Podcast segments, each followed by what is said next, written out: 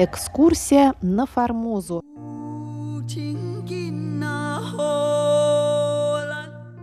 В эфире рубрика «Экскурсия на Формозу». У микрофона Мария Ли. Здравствуйте, уважаемые друзья!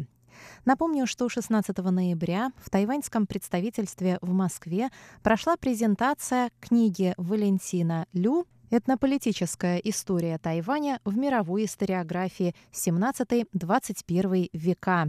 Сегодня мы продолжим слушать фрагменты записи с той презентации. Выступает Валентин Лю.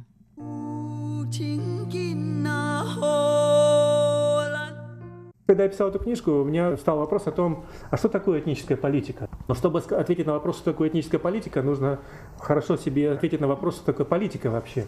Тут я взял такое понравившееся мне определение американского ученого, социолога Джона Истона, который очень просто определил значит, понятие политика. Он сказал, что политика – это управление, это борьба за контроль над э, ресурсами, над доступом и распределением ресурсов природных, человеческих, интеллектуальных и так далее.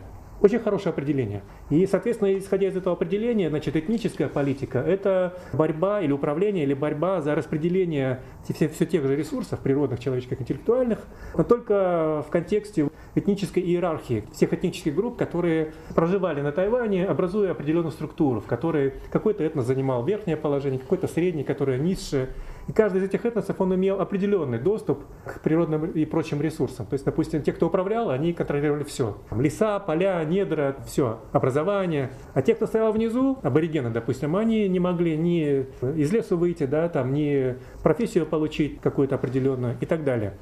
Вот я использовал это определение для того, чтобы а, описать иерархию этих отношений между различными этническими группами на Тайване и внутри этих групп, потому что каждые группы были тоже неоднородны.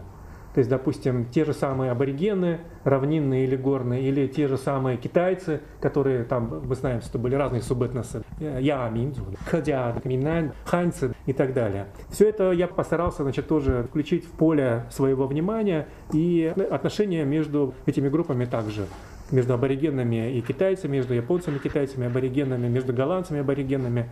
И, кроме того, конечно же, я, я, исходя из логики вот этого исследования, я сначала был вынужден обобщить огромный материал, который был накоплен по этой теме во всем мире. Вот чему и посвящена эта книжка.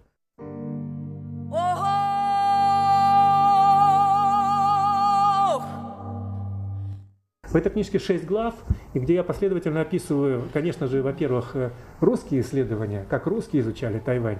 Во-вторых, я описываю, как э, европейцы изучали, потому что они были вторыми, или даже первыми, точнее, кто начал серьезно изучать Тайвань. Это были миссионеры, это были сотрудники голландской Остинской компании, это американцы, это японцы, это сами тайваньцы и это материковые китайцы. Вот э, каждый из этих историографических традиций посвящена одна глава. Ну вот русские, допустим, я хотел бы пару слов про русских сказать, что вот очень интересны были наши исследования, потому что, во-первых, оказалось, что первые упоминания о Тайване в России, они уже появились аж в 17 веке. На обложке вот сзади, если посмотрите, первая цитата, это посольство Николая Спафария, где говорится о том, что впервые упоминается Тайвань, что есть такой остров, э, лежит остров именем Фрамоза, Фрамоза был написано, который не такой великий, якобы богатый есть. И говорится о том, что там голландцы пришли и правят, и там дальше даже говорится, что они ведут торг с украинцами. Конечно, украинцы эти были не сегодняшние Конечно, украинцы, нет. а те, кто жил на окраине. Да, там. Да, да. Интересно, что мы нашли даже откуда это были заимствованы сведения там, из атласа там, определенного Меркатора который был в ходу тогда в Европе и в России. Дальше, значит, мы установили, например, такой интересный факт, значит, когда первые русские появились на Тайване.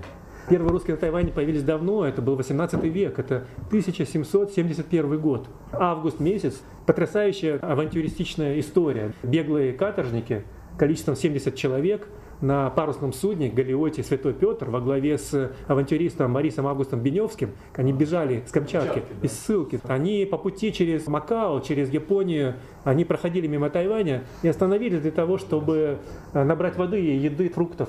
Пообщались с аборигенами. Причем сначала это было мирное общение, потому что они там обменивались фруктами, курицами, птицей домашней. А потом стычка произошла, потому что вызванная непониманием. И эта стычка стала таким очень интересным историческим событием, потому что аборигены убили трех русских. И эти трое русских людей, Панов, Логинов и третью фамилия выскочила из головы у меня сейчас, оказались первыми русскими, которые были похоронены на Тайване и навсегда там остались. Это первые русские, вечные жители Тайваня. Это был август 1771 года. Вы спросите, нет ли возможности найти их могилы? Да, конечно, от могил ничего не осталось. Вот. Но интересно, где же высаживались наши русские друзья? Да, там, по описанию Мариса Беневского, там понятно, что они высаживались где-то на восточном Тайване, в районе Хуаленя, Хуаляня или Тайдуна. Вот. Но там по описанию, там, где речка впадает в море, там есть маленький островок, там какая-то гора. Вот по этим описаниям ученые, которые исследовали, они определили три места. Начиная от э, Хуаляня, там в двух местах, и до самого юга, чуть ли не до, не до Кандина. Поэтому вот э, место мы точно не знаем, но сам эпизод очень, очень интересный. Интересно, что, допустим, Марис Август Беневский, это знаменитый авантюрист, он когда вернулся в Париж и в Лондон, он написал целую книжку где посвятил целый раздел Тайваню, где он пишет совершенно интересные такие невероятные вещи. Понятно, что эта книжка была написана для того, чтобы, как сейчас говорят, э, привлечь инвесторов. Он написал так все красиво, чтобы мог какой-то из монархов европейских просто отвалил деньги, чтобы основать колонию на острове Формоза. Ему потом дали деньги. И он основал колонию на острове, только не на Тайване, а на, на Мадагаскаре. И там же и погиб.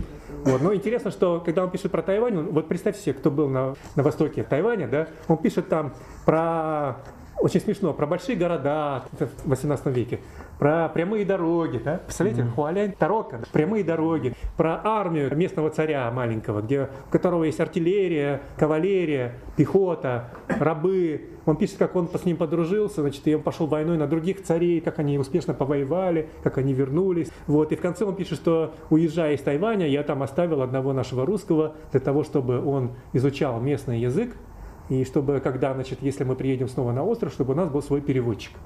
Это, конечно, ложное сведение, потому что вряд ли он там кого-то оставил. Не такова была реальная обстановка. Но что интересно, что вот вопрос в том, что где правда, а где ложь. На самом деле в его описаниях есть и правда. Причем эта правда, она проверяемая, потому что не только Беневский, но и два его спутника написали воспоминания о пребывании на Тайване. Это капитан Степанов и канцелярист Рюмин, Иван Рюмин. Иван Рюмин, когда вернулся в Париж, уже вот полукругосветное плавание завершив, он значит, пришел в Париж в русское посольство и сказал, что да, я там преступник, но хочу вернуться на родину. Екатерина разрешила, Великая разрешила ему вернуться в Сибирь, на родину, но ему посол сказал, что прежде чем ты вернешься, напиши отчет, вот все, что ты делал там. И он сидел в Париже и писал, вот, что, что с ним было. В том числе он очень правдиво написал значит, о том, как они общались с аборигенами на Тайване. И вот эти записи, они очень достоверны. Они показывают, какими были аборигены, как, какая у них внешность, какую одежду они носили, как они там общались. Конечно, это было очень скромное такое общение, очень поверхностное. Просто обмен плюс еще э, война, бойня, бойня такая небольшая.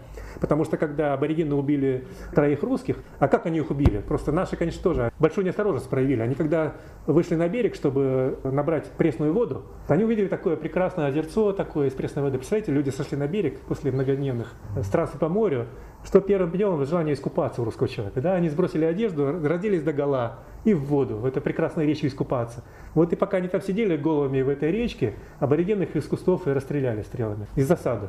После этого Беневский просто подогнал, значит, они значит, расстреляли несколько, сожгли несколько лодок, подогнали корабль к берегу, из пушек расстреляли село, высадили десант, еще побили аборигенов в деревне, не потеряли больше ни одного человека и уехали. Вот такая была первая встреча у русских с Тайванем.